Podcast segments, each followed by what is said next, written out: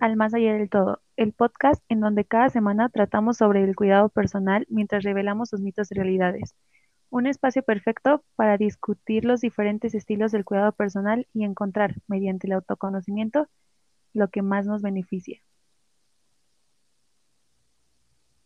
El día de hoy les hablaremos de un tema que este, no comúnmente es tratado por la sociedad debido a que tristemente sigue siendo un tema cliché para algunos otros, o sea, un tema que mucha gente piensa que todavía se tiene que guardar, este, que no debe hacer público porque todavía la sociedad lo ve mal, este, cuando se comparte tan abiertamente. Entonces, este, bueno, este tema es la inteligencia emocional.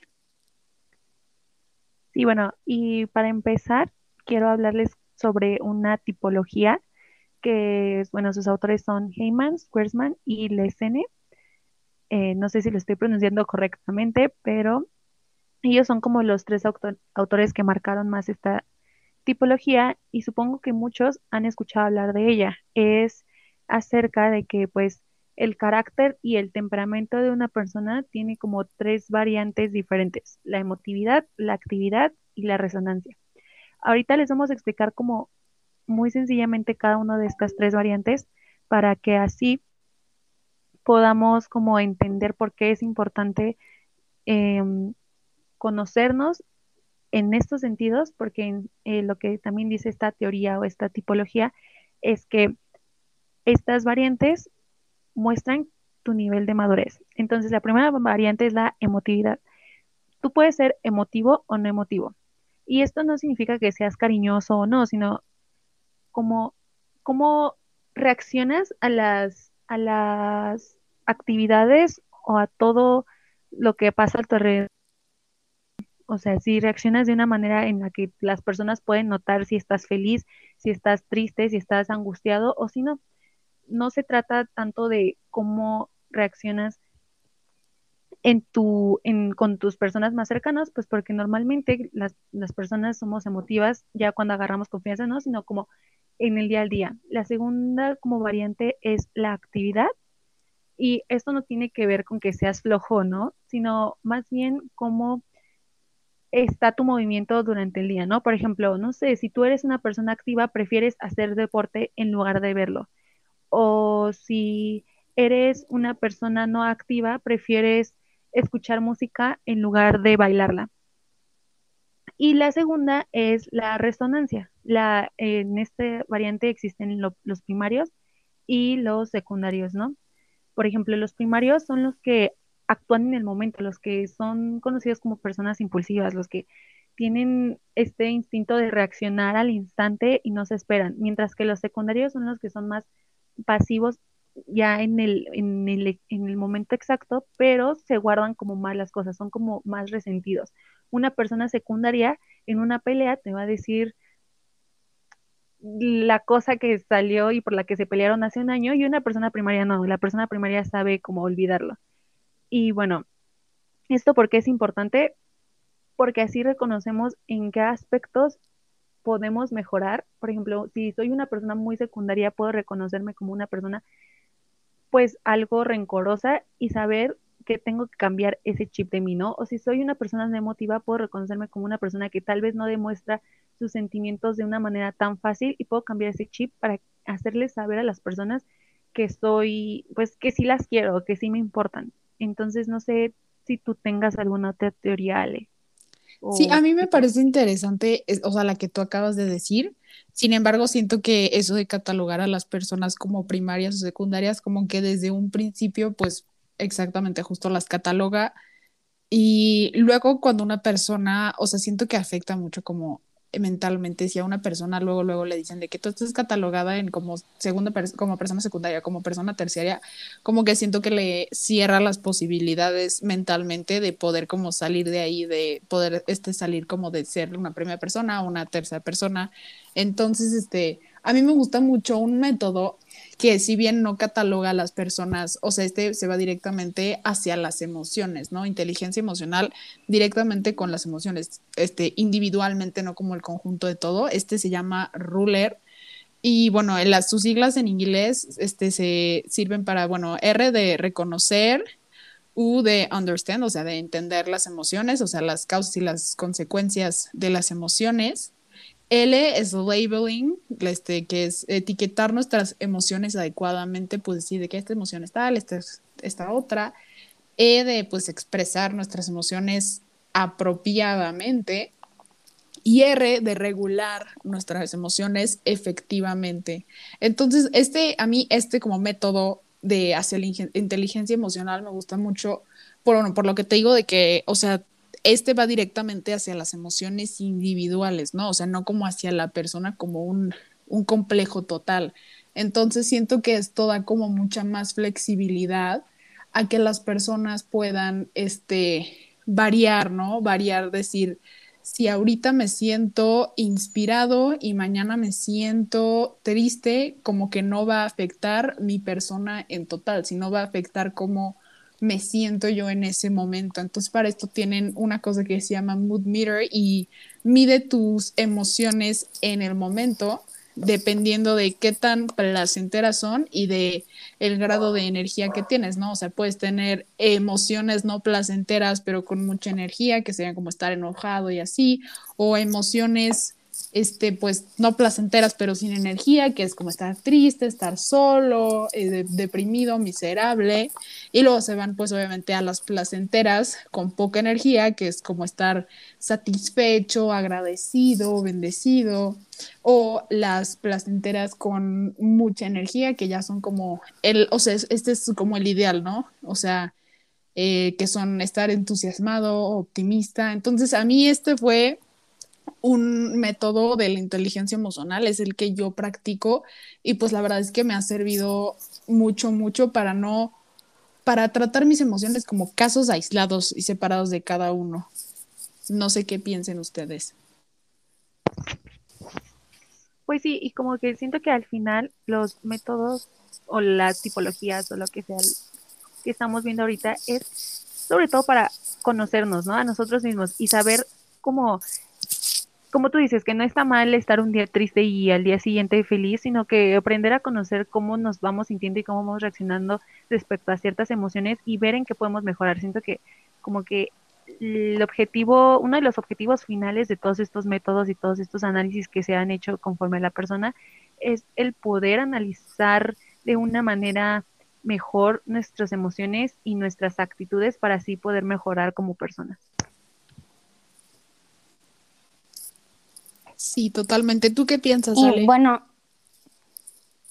a mí me gustaría comentar este, que en, eh, en, un artículo que leí que se llama What Makes a Leader de Daniel Goleman, quien fue el que como significa el término eh, inteligencia emocional, él platica y menciona, eh, nos plantea esta pregunta en el artículo, si la inteligencia se puede, si la inteligencia emocional se puede aprender o simplemente uno nace con ella.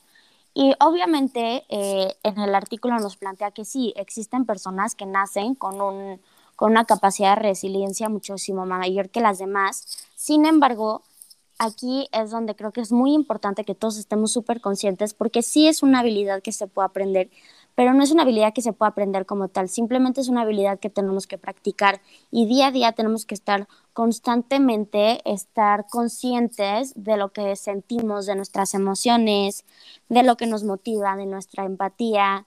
Entonces creo que es muy, muy importante que tengamos muy presente el hecho de que sí, la inteligencia emocional es algo que unas personas pueden tener más que otras, sin embargo, sí podemos nosotros desarrollar estas habilidades y trabajar constantemente en ellas para mejorar como personas y también para tener una mejor relación con los demás. Sí, totalmente de acuerdo. O sea, siento que, bueno, aparte de el método en el que se use, o sea, que, que se sí, que se use para tratar la inteligencia emocional. Siento que todos tienen pues las metas en común, ¿no? O sea, lo que tú dices, eh, que bueno, se conoce como la, la regulación prime, que dice como, o sea, que también tiene sus siglas, ¿no? De prevenir todas las emociones que no se quieran como ansiedad, reducir todo el enojo, iniciar como una nueva emoción, como verla como una inspiración, mantener este, las emociones que estamos tratando en el momento como con tranquilidad. Y luego la E es de enhance, que bueno, sería incrementar nuestra, nuestra emoción de felicidad o bueno, de energía, o sea, las placenteras. Entonces siento que, que sí, como tú dices, hay algunos que tienen este, esa facilidad de la inteligencia emocional, pero los que no la tienen siento que pueden aprenderla si se tiene como ese, esa, esa motivación o ese, eso, eso que les permite, o sea, el, deseo de aprender y puede tener muchos, muchos beneficios buenos, pues no solo para la mental, sino para el, o sea, el bienestar físico que va de la mano con el bienestar emocional. Claro, tienes toda la razón y justo también algo que me llama mucho la atención del artículo es que menciona varios casos en los que el nivel de IQ de una persona es similar a la de otra o prácticamente igual, sin embargo una destaca más que otra. Y esta diferencia se debe únicamente a la inteligencia emocional. Entonces, ahorita que está de moda tanto el concepto y muchas veces no sabemos de qué se trata, eh, es muy importante que nos demos cuenta de que sí hay un gran peso y habla bastante de nosotros, nuestro, nuestra inteligencia emocional y que pues es algo que se puede practicar, como ya había dicho, pero pues también algo que se me hace súper importante es que muchas veces con, con el término de inteligencia emocional, como que creemos que no debemos sentir que no nos podemos enojar, que siempre debemos de estar felices, pero no muy felices, que siempre debemos de estar monótonos. Y para nada, la inteligencia emocional simplemente se trata de saber sentir, cuándo sentir y hasta dónde sentir. Como lo he dicho en otros episodios del podcast, somos seres humanos, hay que dejarnos sentir, o sea, hay que estar tristes, a veces hay que estar felices, hay que estar enojados, sí, está bien. Simplemente es canalizar tu energía de esa emoción para poderla vincular hacia otra cosa, en vez de que te enojes y golpees una pared, puedes hacer ejercicio y entonces te relajas, o sea, te, te hace como muchísimo bien al sistema, este, empiezas a canalizar tu energía a otras cosas, o si estás triste, ok, me pongo triste, canto dos canciones tristes y ya, me muevo y sigo adelante.